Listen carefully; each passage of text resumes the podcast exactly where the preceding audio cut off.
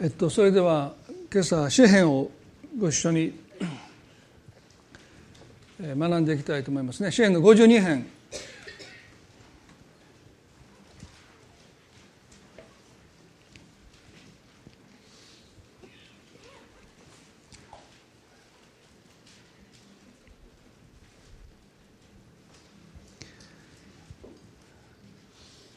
まあこの詩篇の52編は、まあ、ダビデの人生の中で、まあ、本当に最もつらい苦しい状況の中で綴られています。ですから今日は何となく重いテーマなんですね、えー、詩篇の52編だけ読んでると、まあ、そう思わないんですけどその最初にこのように書いてますね。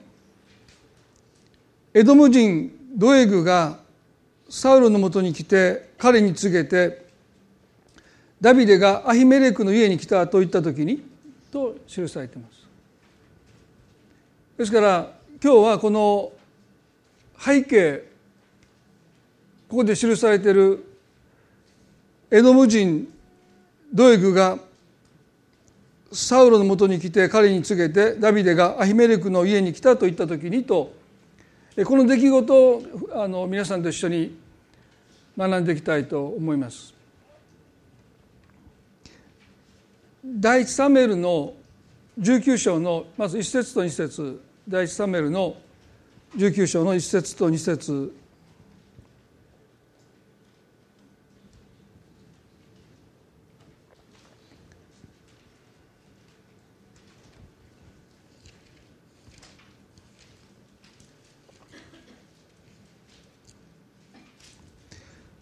サウロはダビデを殺すことを息子ヨナタンや家来の者全部に告げた。しかしサウロの子ヨナタンはダビデを非常に愛していた。それでヨナタンはダビデに告げていった。私の父サウロはあなたを殺そうとしています。それで明日の朝は注意して隠れ場にとどまり身を隠していてください。まあもうサウローが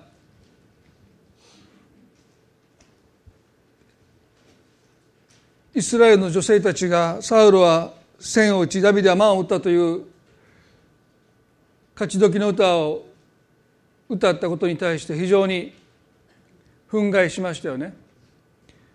そして名もなき羊飼いだった少年そして今や彼の道具持ちになってそして軍を率いていたダビデに非常に嫉妬しましてそしてやがて妄想にとらわれて彼が自分の王座を狙っているというですね。全く根拠のないダビデの思いにも浮かばなかったことに彼はとらわれていきます。そしてここでヨナタンや部下たちにダビデを殺すことを告げますよね。でもサウルの子ヨナタンはダビデを非常に愛していたと書いてます。ですから彼はそのことをダビデに告げて明日の朝はどうぞ隠れていてくださいと告げます。そしてこのヨナタンは父親を説得するんですね。ダビデがイスラエルの国にもたらした功績ペリシテ人との戦いで勝利を収めたことをもう一度評価してくださいと言って、えー、父を説き伏せてサウロは一度はダビデを養殖に戻します。でその後またペリシテ人との戦いがあって再びダビデが勝利を収めた途端ですね。また嫉妬し彼を殺すために暗殺隊を送るんです。夜のうちに暗殺部隊がダビデの家のもとに到着した時にサウロの娘のミカルがですね妻になってましたのでどこからか彼女はそのことをおそらく聞かされて夜のうちにダビデを窓から逃がします。ですからもう間一髪朝方寝床を襲う計画でしたのでえーまあ、朝になってみるともうダビデの姿がそこにありませんでした。サウルは非常に憤ったわけですね。誰が情を漏らしたのか。暗殺部隊がダビデを殺そうと時にもう彼の姿がそこになかったんですね。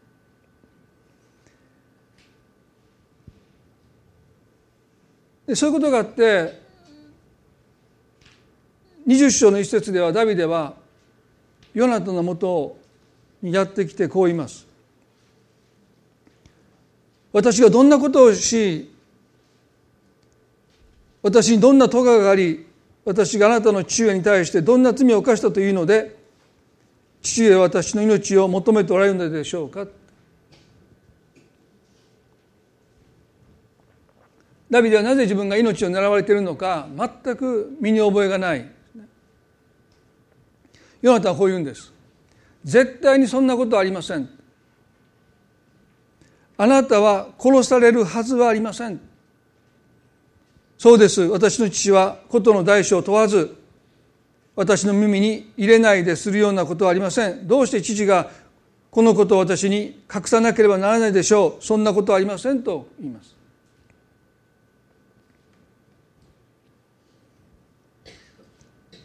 サウローの息子であるヨナタンが絶対にそんなことありませんと断言したあなたが殺されるはずはありませんと彼は断言するわけですよね。でこれほど心強いおそらく最も頼れる言葉です。サウローの長男のヨナタンが絶対にそんなことはありません。あなたはが殺されるはずはありませんと言い切ります。この言葉にダビデはどれほど救われたでしょう。どれほど彼はこの言葉にしがみついたでしょうか。ある意味で彼は絶対にそんなことはありませんと断言したヨナタンの言葉にしがみつきます。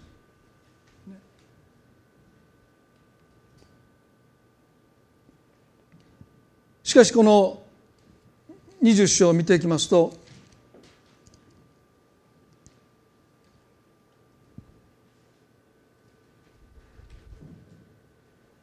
ヨナタンが父であるサウロにダビデのために取りなしをします。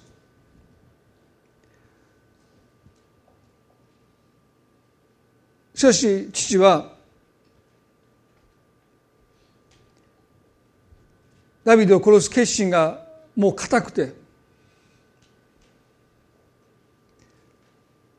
反対にサウロはダビデの側につくそのヨナタンを非常に憤って実の子なのに父サウロはヨナタンを殺そうとしました。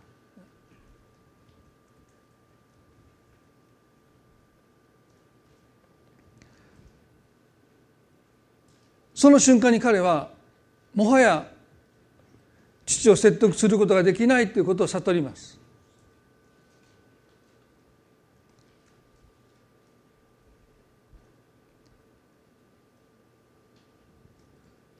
20章の後半最後少し見たいですけれども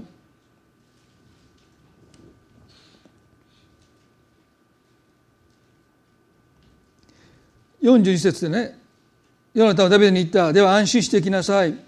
私たち二人は主が私とあなたまた私の子孫とあなたの子孫との間の永遠の証人です。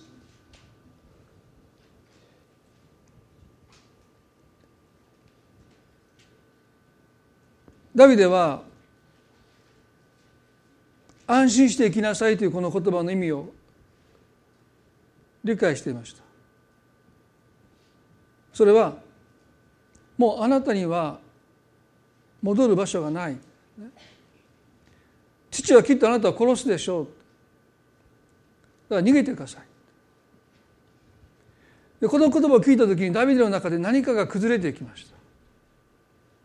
絶対にそんなことはありませんとそう断言したヨナタンが安心して生きなさい。聞こえはいいですけども言い換えれば早く逃げてください。父はあなたを殺すでしょう。でこの言葉を聞いた時に握りしめいた絶対にそんなことはないと彼を支えていたこの言葉が音を立てて崩れていくんですね。でこの時ダビデは神様への信頼も失っていくんです。皆さん私たちは神様に信頼しているつもりでも時には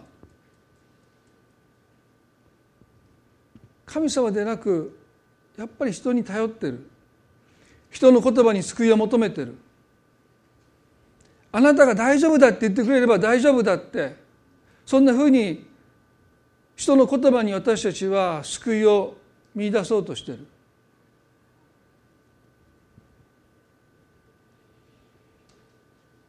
ダビデもそうでした。あのゴリアテとの戦いに少年であったダビデが武具を身につけずに戦いに行った。あの少年ダビデは本当に神様により頼んでいた。いや神様しか頼れるものがなかった。でも今の彼には頼れるものがたくさんあって。ヨナタンに頼ったんだけどヨナタンは結局は助けてくれなかった時に彼は何をしたか。もう一度神により頼むということをしないでこの21章の一節で彼は祭司アヒメレクに助けを求めます。こう書いてますね。ダビデは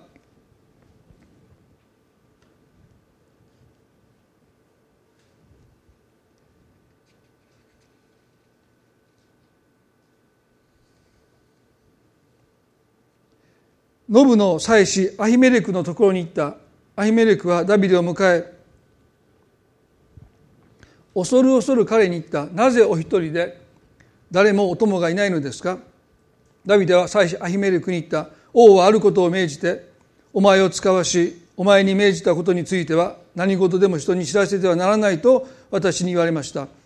若い者たちとは近々の場所で落ち合うことにしています。祭司アヒメレクはダビデが国の要職に就くこの王の護衛の長であるダビデがたった一人でお供を伴わずに突然自分の家の前に現れたことに対して非常に驚きます。そしてなぜお一人で誰もお供がいないのですかと聞いた。するとダビデはとっさに嘘をついたんです。王はあることを命じてお前を使わしお前に命じたことについては何事も人に知らせてはならないと私に言われましたととっさにダビデは嘘をついてしまった。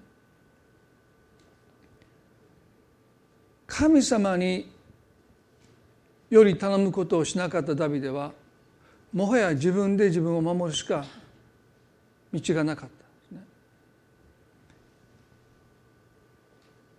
自分を守るために彼はとっさに嘘をついてしまった。でこのことが後にどれほど大きな悲劇をもたらすのかこの時彼は全く分かってない。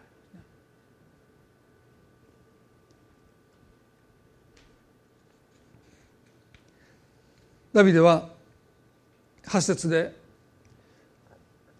ここにあなたの手元に槍か剣はありませんか？私は自分の剣も武器も持ってこなかったのです。王の命令があまりにも急だったのでと再び嘘を上塗りします。最初言ったあなたがエラの谷で撃ち殺したペリセ人ゴリアテの剣がご覧なさい。エポデの後ろに布に包んであります。よろしければ持っていってください。ここにはそれしかありませんからダビデは言ったそれは何よりです。私にくださいと言いました。かつてこの倒したゴリアテとの戦いにおいてサウローはダビデに聖堂の武具を与えます。でも彼はねこんなものを身につけたら身動きが取れないって言ってその聖堂の武具を鎧兜を全部脱ぎ捨てて普段着で羊飼いのしている時のそのままの姿で石投げ機と5つの石を持ってペリシテ人最強の敵に向かっていった。でここでダビデはねゴリアテの剣それは彼には大きすぎるんです。でもその剣すら彼はここでねそれは何よりです。私にくださいとその剣を求めてる。重くておそらく振り回すことのできないぐらいの彼の体格には身の丈には合わないその剣ですら彼は求めてるんですね。あの石投げ機と5つの石で倍以上もあるゴリアテに向かっていったあの少年の面影はもうここに全くありません。妻子のもとに行って嘘をついてまでしてパンを求めそして剣に頼ってるダビデ。あのダビデですら信頼していたヨナタンが自分を助けてくれないことが分かった時に神への信頼までも失っていく。そして嘘をついて自分を守ろうとし剣に頼ってる。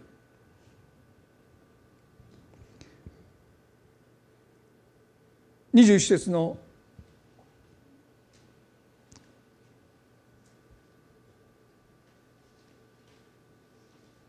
7節。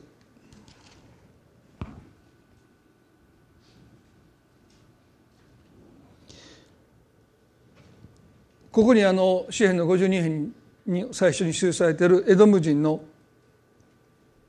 ドエグという人が出てきます。その日そこにはサウルのしもべの一人が主の前に引き止められていた。その名はドエグといってエドム人でありサウルの牧者たちの中の強者であったとあります。このエドム人のドエグという人は一部始終を見ていました。ダビデが現れてアヒメレクの家に入っていく。そして祭壇のパンをいただいてゴリアテの剣を手にして家から出てくるのを彼はずっと見ていた。でどういう人物人物かといいますとサウルの牧者たちの中のつわものであった彼はとっても野心家でした。でもユダヤ人じゃなかった。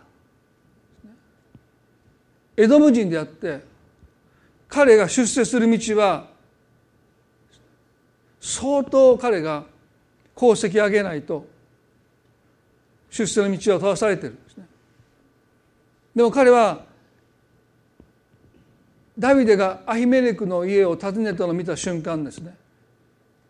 これはこの情報はきっと役立つと確信します。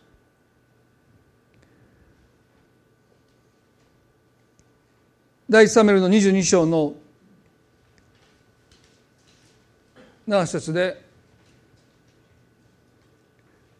サールはそばに立っている家来たちに言った聞けベニヤミン人エッサイの子がお前たち全部に畑やブドウ畑をくれお前たち全部を千人隊長の長百人隊長の長にするだろうか。それなのにお前たちは皆私に模範を企てている。今日のように息子がエスタイのことを契約を結んだことも私の耳に入れず息子が私のあのしもべの私に歯向かわせるようにしたことも私の耳に入れず誰も私のことを思って心痛めないと言いました。暗殺部隊を送った時に娘ミカルにサウルは裏切られます。ダビデを窓から逃がして暗殺は失敗に終わります。そして息子ヨナタンまでもダビデと親友になって自分の武具を彼に与えそして何度も彼の命を救いました。明日の朝は隠れていなさい。父の心を確かめるから。そして合図を送ってダビデを逃がします。でそういったことがサウロの耳になかなか入ってこなかった。今の今になってそのことがサウロに告げられた時に彼は非常に憤るんです。娘ミカルも息子ヨナタンもそしてお前たちもと言ってなぜ模範を企てる私の王座を狙うダビデにあなた方は加担して彼を助けるのかって言って。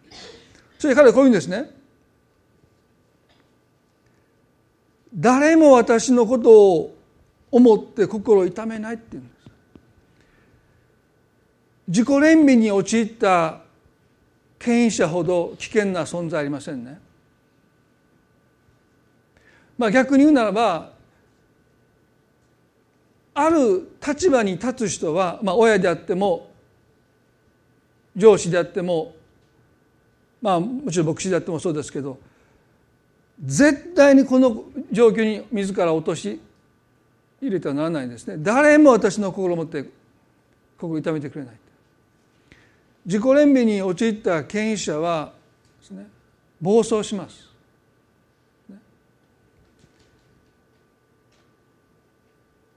ミカルはヨナタンは部下たちはサウルのことを思わなかったんでしょうか？そうじゃないですね。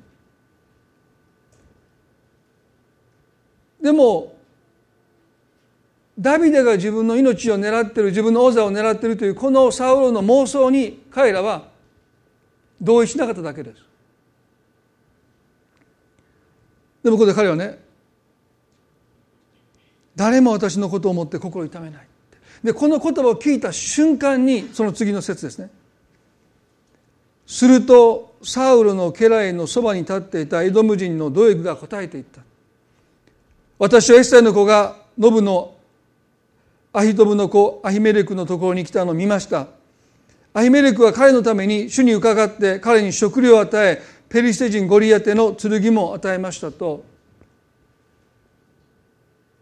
王に告げるんです。狡猾というかですね。あの見た情報をどこで彼が最大限に利用できるかずっとその機会を彼は待っていました。そしてサウローが誰も私のことを思って心痛めないとそう言った瞬間に彼は王様って言って取り入ります。その情報を王に告げるんです。サウロの娘ミカルもヨナタンも家来たちもダビデが無実であることをみんな信じていました。だから王には従うんだけども積極的にダビデを捕らえて殺すことに彼らは加担することに抵抗していました。いつかダビデのこの着せられた汚名が晴れるのを彼らは期待して待っていました。だからダビデがアヒメレクを訪ねたというこの情報を本来ならば隠しておくべきです。でもドエグは自分の出世のためにその情報をあえて自ら王に告げるんです。そしてそのことで何を招くのか彼はよく分かっていた。サウロは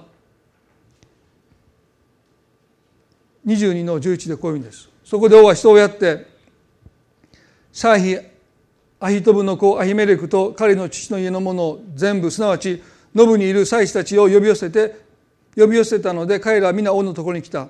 サウルは言った聞けアヒトビの息子彼は答えたはい王様ここにおります。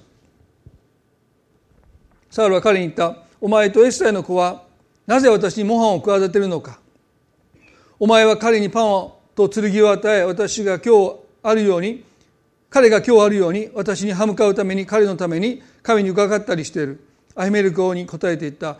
あなたの家来のうちダビデほど忠実な者が他に誰かいるでしょうか。ダビデ王の婿でありあなたの護衛の長でありあなたの家では尊敬されているではありませんか。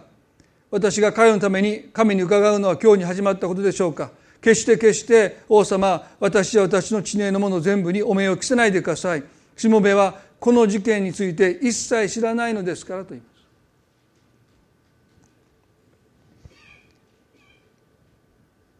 アヒメリクはダビデを弁護します。彼のような忠実なしもべが他にいるでしょうか。彼のようにあなたに対して忠実な忠誠心を誓う部下が他にいるでしょうか。あなたはそのダビデに娘を与えあなたの命を守る護衛の長でありませんか。あなたの家でも彼は皆から尊敬されているでありませんか。って必死になってダビデは弁護します。そして最後はどうかお前を私たちに着せないでくださいと命乞いをするんです。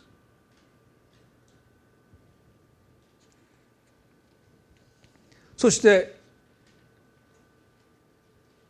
自分たちは一切関与してないことを訴えます。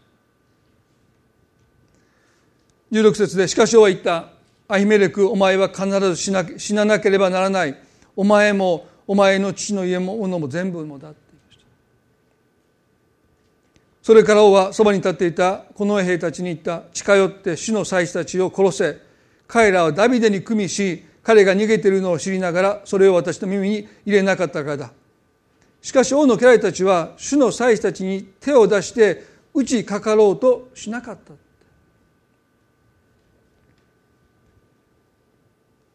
王は祭司までもが自分を裏切ったと逆上して祭司とその一族の者全員を皆殺しにするようにまあ、この兵自分の側近中の側近ですね。彼らに命じます。でもこの家来たちは祭司たちに打ちかかろうとしませんでした。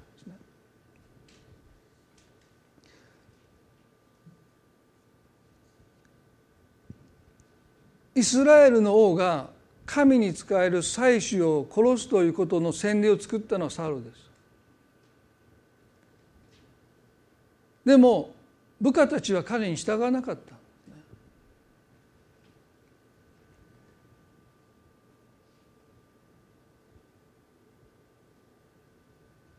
サウロたちの部下たちは王ではなくて神を恐れていました。ミカルもヨナタンも父の恐ろしさを知ってはいましたけれどもでも彼らは父であるサウロではなくて神を恐れていた。でもサウロだけが神を恐れないでダビデを恐れていた。このことが明暗を分けますよね。部下たちは王が絶対してやることを知っている。彼の一言で殺されることを知っていた。でもそれでも彼らは神を恐れていた。だから祭司たちに切りかからなかった。皆さん私たちは誰を恐れて生きるのかによって私たちの人生はもう決定的に異なってきますね。サウロはもし彼が神を恐れたならば彼の人生は全く異なっていたと思います。でも亡きに等しいダビデをサウロが恐れたので彼の人生は神が意図した神が願った計画された人生とは全く離れていってしまったたった一つのことですよ誰を恐れて生きるのかということ。明らかに家来たちは目の前にいる絶対者であるサウルではなくて彼に権威を付与した神様を恐れていた。だから彼らは命令に背いてそれが死を意味することを知っていながら彼らは祭司たちに切りかからなかった。ローマの13章に一緒にこう書いてますね。人は皆上に立つ権威に従うべきです。神によらない権威はなく存在している権威は全て神によって立てられたものです。ローマの13の1で人は皆上に立つ権威に従うべきです。神によらない権威はなく存在している権威は全て神によって立てられたものです。ですから私たちは全ての権威が神によって付与されていることをまず知るべきですね。でもその付与された権威その権威者が付与してくださった神に従わない時に私たちはもうその権威に従う必要がないということです。あくまでもこれは権威あるものにその権威を付与した神様にそのもの自身が従っている時に私たちは神を添えて従うべきですよねでももしこの神に権威を付与された人物が神に従っていないとするならばその権威に従うことは従うことは神に不従順神に従わないことですよね。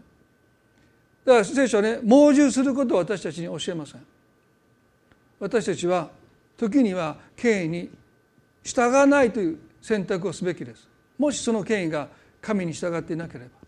この部下たちはサウルが神に従っていないことを知ってその権威に従わないで命令に背きました。キリスト者はこのことを本当に多く受け止めるべきですよね。時々権威の乱用でね神が立てた権威に従いなさいと猛獣を黙って従うことを命じられる時私たちはねノーっていう勇気を持たないといけない。もしその権威ある人が本当に神に従っているならば私たちは従うべきですけども。もし従ってないならば私たちは神を恐れてその権威者に脳を突きつける必要がある。あの21世紀20世紀最も影響力になったドイツの神学者のボン・フェファーはですねヒトラーの暗殺に加わって処刑されました最も影響力になったこのボン・フェファーがヒトラーの暗殺に同意して未遂に終わって捕らえられて約1か月後に処刑されますね。でこのことが随分長く議論されてきました。なぜボン・フェッファーは暗殺という手段に訴えてヒトラーを排除しようとしたのか。それはクリスチャンらしくないんじゃないか。で彼はこういう質問を受けたなぜあなたはクリスチャンで牧師なのに暴力に訴えて暗殺という手段でヒトラーを抹殺しようとしたのか。だから彼はこう答えたんです。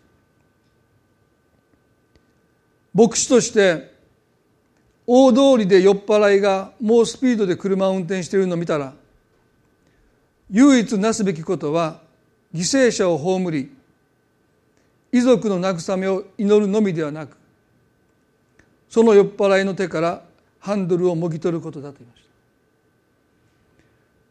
まあ、私たちは彼がこのことを言ったことをどう評価しているか分かりません。でも牧師として酔っ払いが猛スピードで大通りで車を暴走させるの見た時にその車にひかれて亡くなった方を葬って悲しむ遺族を慰めるだけじゃなくてそのものからハンドルを奪い取ることだそれがキリスト者の使命だと彼は言ってヒトラーの暗殺に賛同して処刑されて死んでしまいますね。まあ、私は一人の牧師として彼の決断をとやかく言えませんがでもこの時ね多くの教会がナチスドイツを支持しました。何万人何十万人というユダヤ人が殺されているのに教会はこの権威に従っていくんです。声を上げなかった。人は皆上に立つ権威に従うべきです。そうです。でもその権威が権威を付与した神に従っている限りにおいてそうです。でもそうでなければキリストは立ち上がるべきじゃないから。それぞれがそれぞれの決断を下す時が人生であるかもしれません。ボンヘバーは一人のクリスチャンとして彼が一つの決断を下したことを私は尊敬しています。最初から彼はナチスドイツに異を唱えてその政策に対して異を唱えてきました。でも教会はその時ナチスドイツを支持したんです。このアウシュビッツのこの出来事はキリスト教にとって一つの限界を露呈しました。悪に立ち向かわないで悪に賛同していってしまった教会の姿がそこにあります。でもねその中に数少ないクリスチャンたちが手段は私はどうかよくよくわからない。でも立ち向かっていった人たちがいることが今日のドイツの教会の復興に大きな希望となっていったことは間違いありません。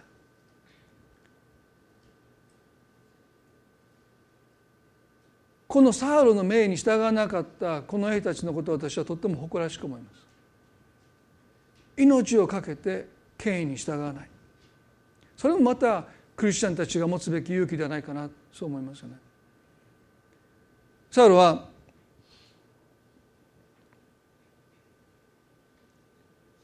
非常に憤って18節で。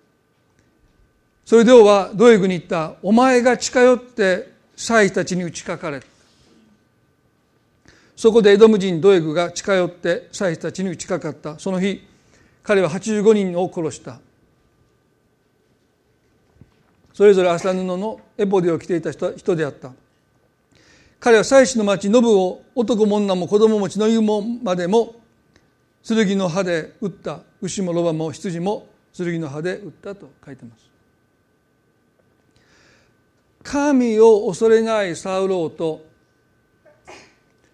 神を恐れないエドム人のドエグが手を結んだ時にイスラエルの歴史の中で最も悲しい出来事が起こります。神に仕える祭司たちが王によって虐殺されるという考えられない悲劇が起こります。そしてその中でね20節でエブヤトルという人が一人名を逃れてダビデのもとにやってきます。そして一部指示をダビデに告げた時にダビデはこういうんです。22節で私はあの日エドム人ドエグがあそこにいたのであれがきっとサウロに知らせると思っていた。私があなたの父の家のもの全部を死に引き起こしたのだと言いました。ダビデの人生で追いきれない十字架を背負った瞬間です。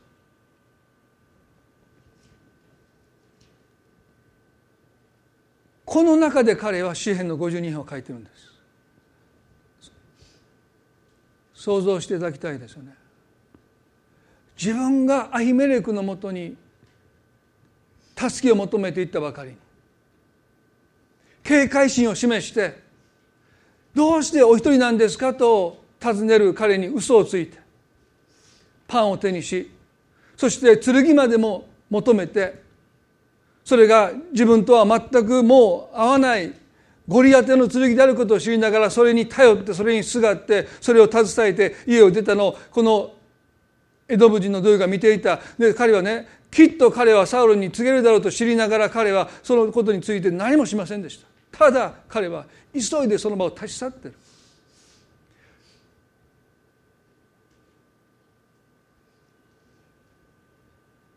結果アヒメレクとアヒメレクの一族の者は全員女も男も子供も血の意も全部が殺されてしまった。これはダビデのせいではありません。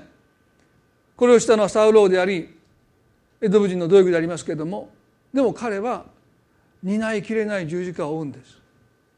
彼は思いも知らなかったこの悪に打ちのめされるんです。まさかまさか王様がそんなことをするとは考えてもいなかった。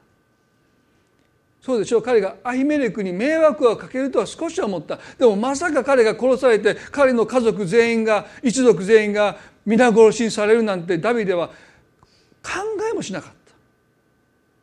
少しの迷惑がかけるだろうと思った。でもこんなことになるとは思わなかった。でもそのことが実際起こってそのことを彼が聞いた時に彼は本当に打ちのめされます。もう自分が生きてる価値すらもう彼はそこで失いそうです。その中で彼はこの支援の52を神に向かって歌うんですね。特に5節から9節までを最後にお見せします。どうぞ皆さんが今日この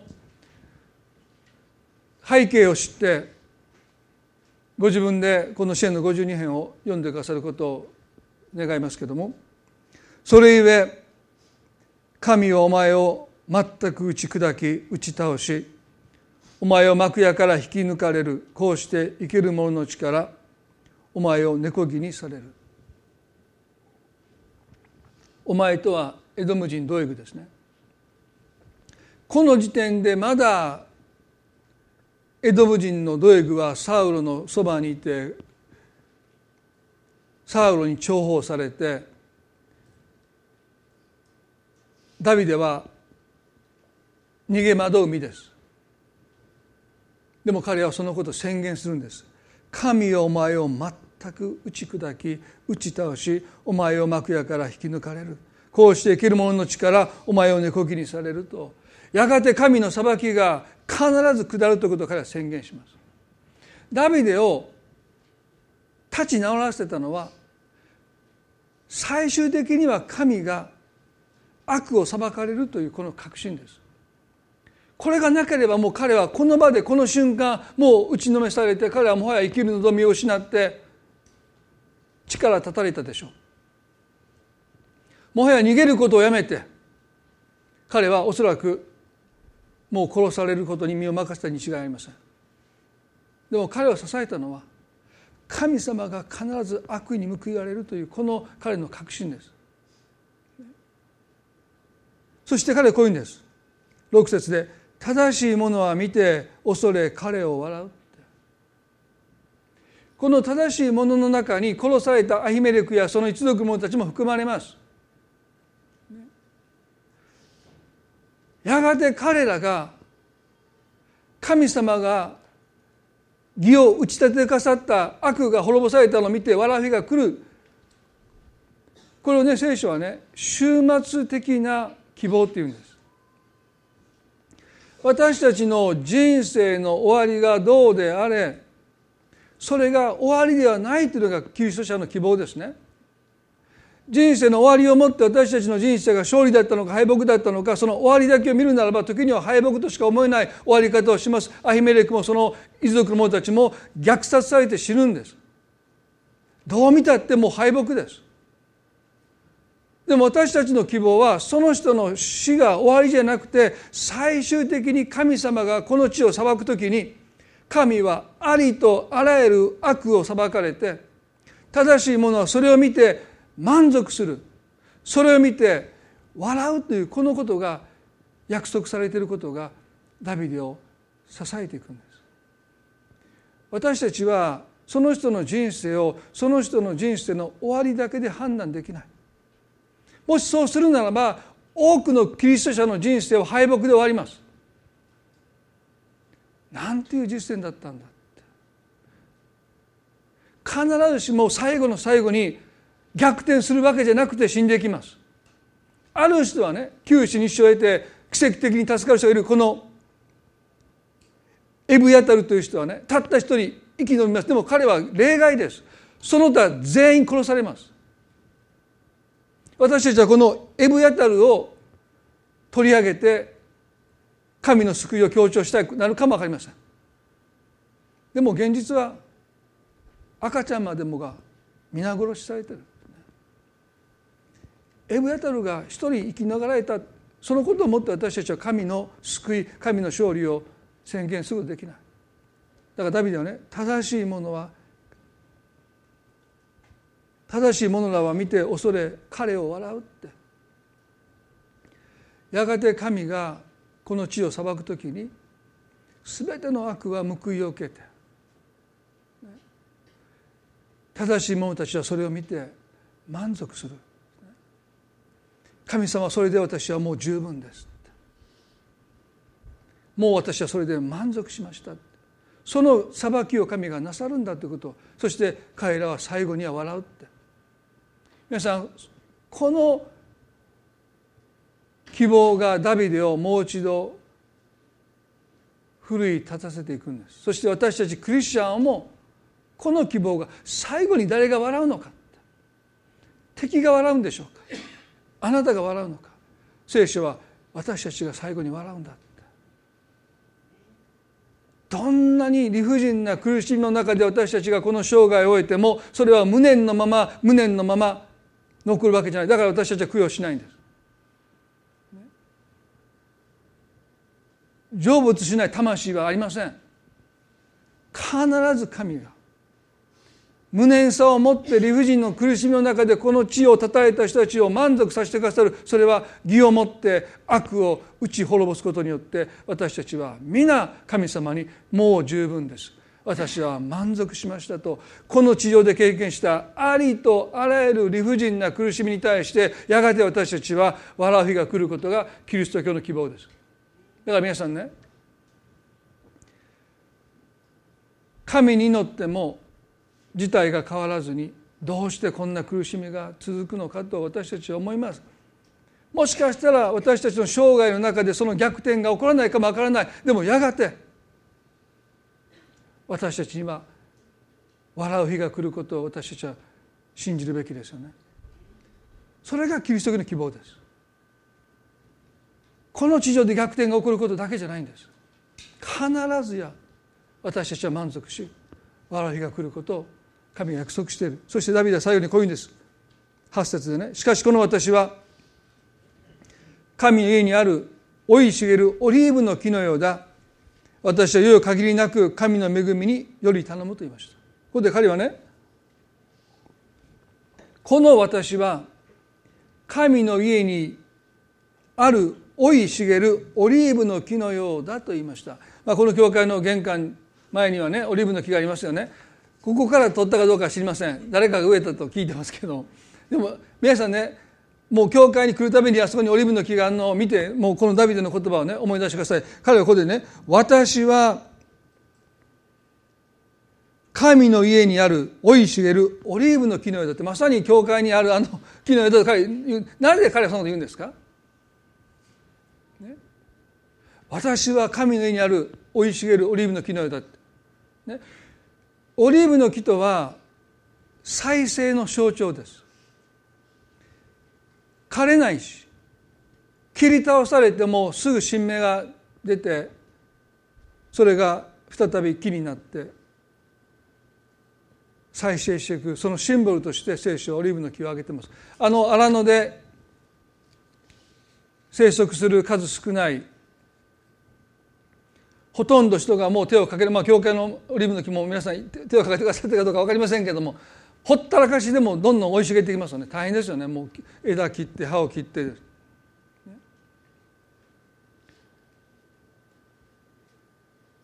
まあ、へたれな木もありますね。すぐへたっていく木もありますけど。オリーブの木はもう本当に野生にあふれたですね。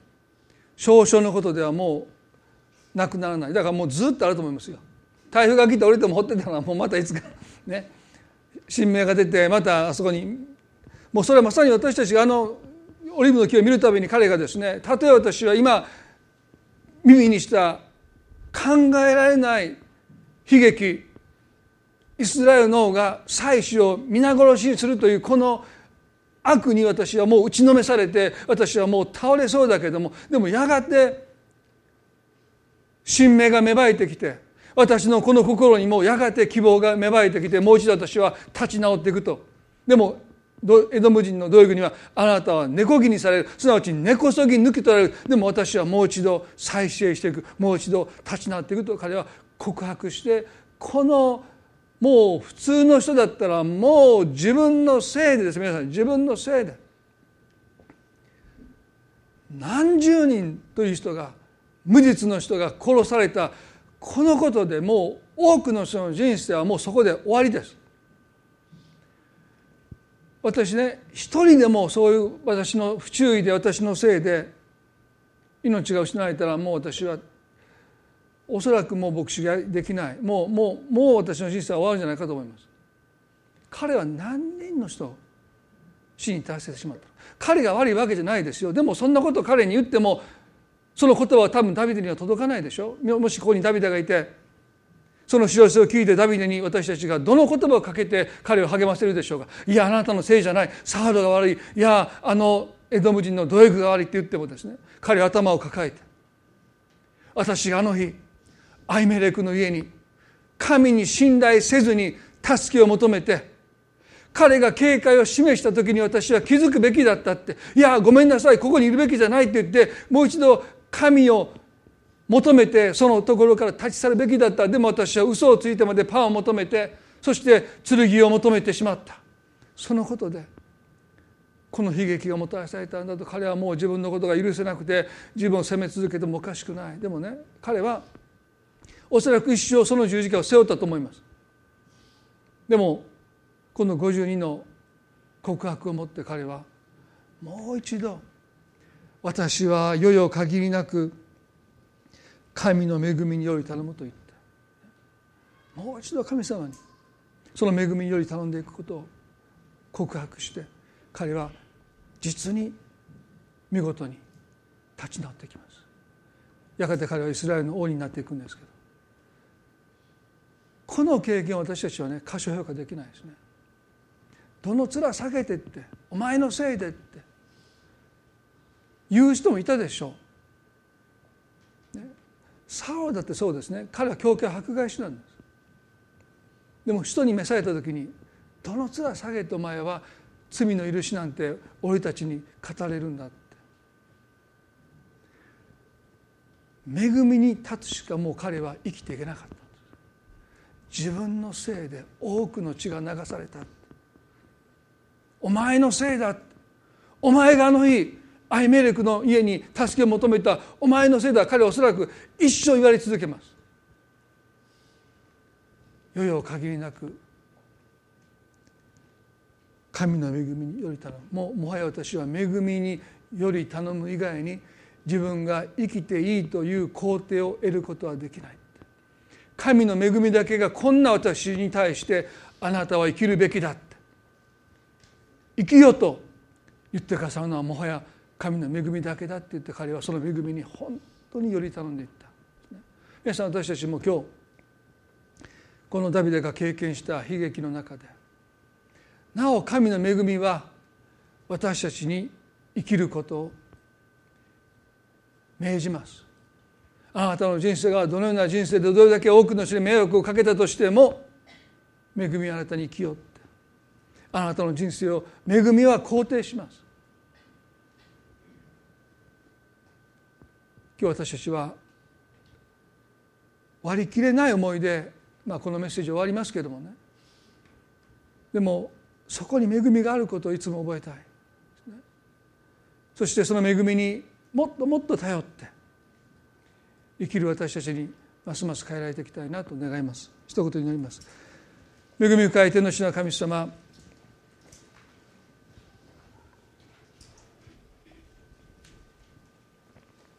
ダビデの人生の中で最もつらいもう自分には生きる資格がないと本当にそう思えたこの出来事の中で。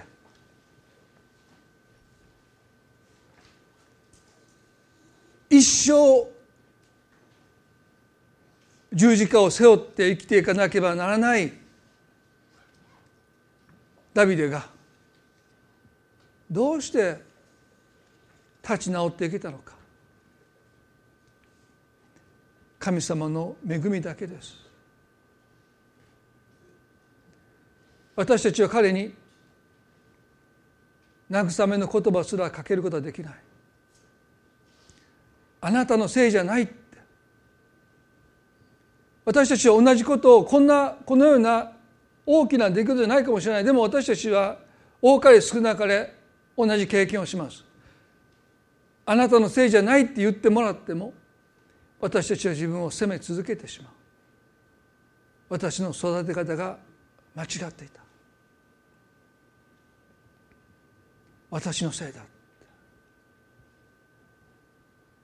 私たちはこの人生の中で時に重い十字架を背負ってしまう。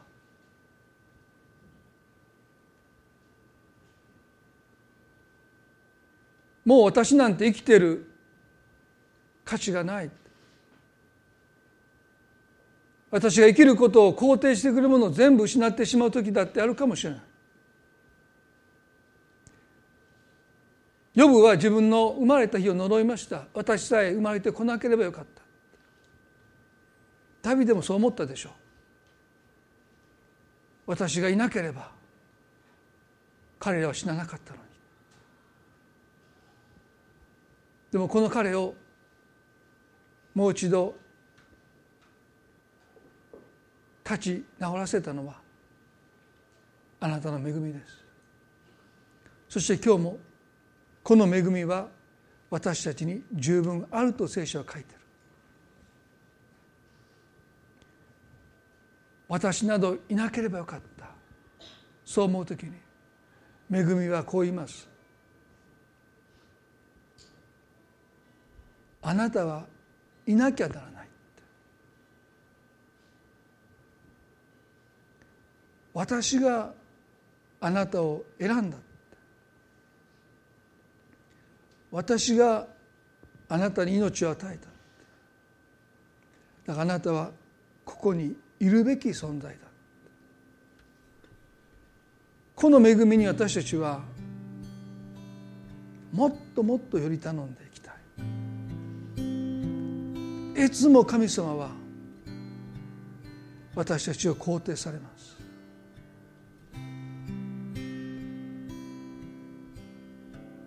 今日この詩篇の52編を書いたダビデの苦しみを私たちは少しでも理解するならば本当に神の恵みが私たちを立ち直らせてくれることを信じるべきです。たとえあなたが今どんな状況の中にいようとも神はいつもあなたを肯定します。あなたは生きていなきゃならない。ここにいなきゃならない。ってその家族の中にいなきゃならない。神はあなたを肯定されます。その恵みに私たちはもうより頼んで生きていけますように。それ以外により頼んでいるならばもう一度恵みにより頼んで生きることを私たちに教えてください。あなたじゃなきゃダメなんです。あなたの恵み心から感謝します。今日この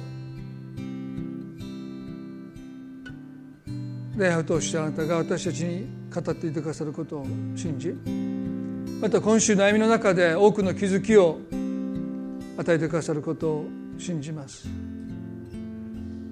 どうか一人一人の上に神様の祝福が豊かになりますように。また私たちの家族一人一人覚えてくださってひとしき祝福が注がれますように。感謝を持って愛する主イエスキリストの皆によってこの祈りを見舞いに捧げいたします。それでは皆さんどうぞ立ち上がっていただいて賛美を捧げたいと思います。あなたの恵みは私に満ち溢れる。弱さにある時にも主がおられるから。あなたの恵みはあなたの恵みは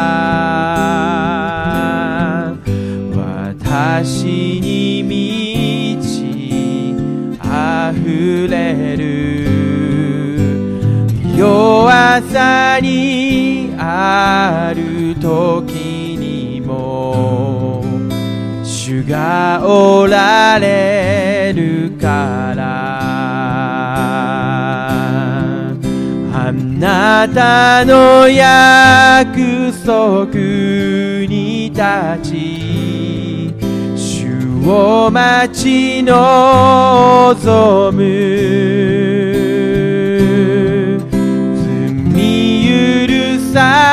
れた私の望みはただ主に。血潮により清められ罪は消え去る。憐れみのゆえに今自由を得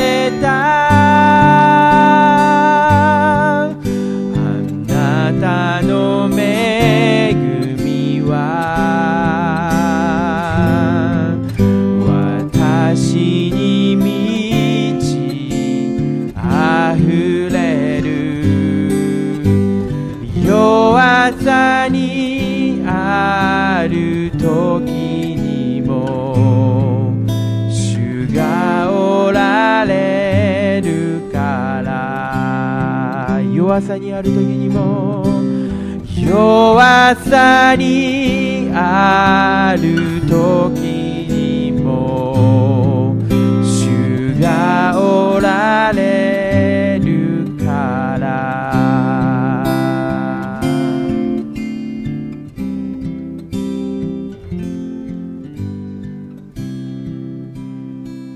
神様の恵みが皆さんの地にあふれますように。神様の恵みがいつもいつもあなたを肯定しあなたじゃなきゃダメだっていつもいつもあなたを励まし私があなたを選んで私があなたをそこに置いたといつも神様があなたを選んでくださったこと恵みがあなたにいつもいつも宣言しますように。どんな拒絶や否定や非難や誹謗中傷の中でもいつも恵みが私たちを支えますよ。私たちの中で恵みがあふれていますよ。そのためにイエス様が身代わりとなって死んでくださった。その恵みを私じゃ無駄にしたくありません。どうぞ自分で自分を否むことを否定することを私たちはすべきじゃありません。恵みにより頼んで恵みに担がれて歩んでいきたい。そう願います。今朝礼拝これで終わっていきたいと思いますね。互いに挨拶を持って礼拝を終わっていきたいと思います。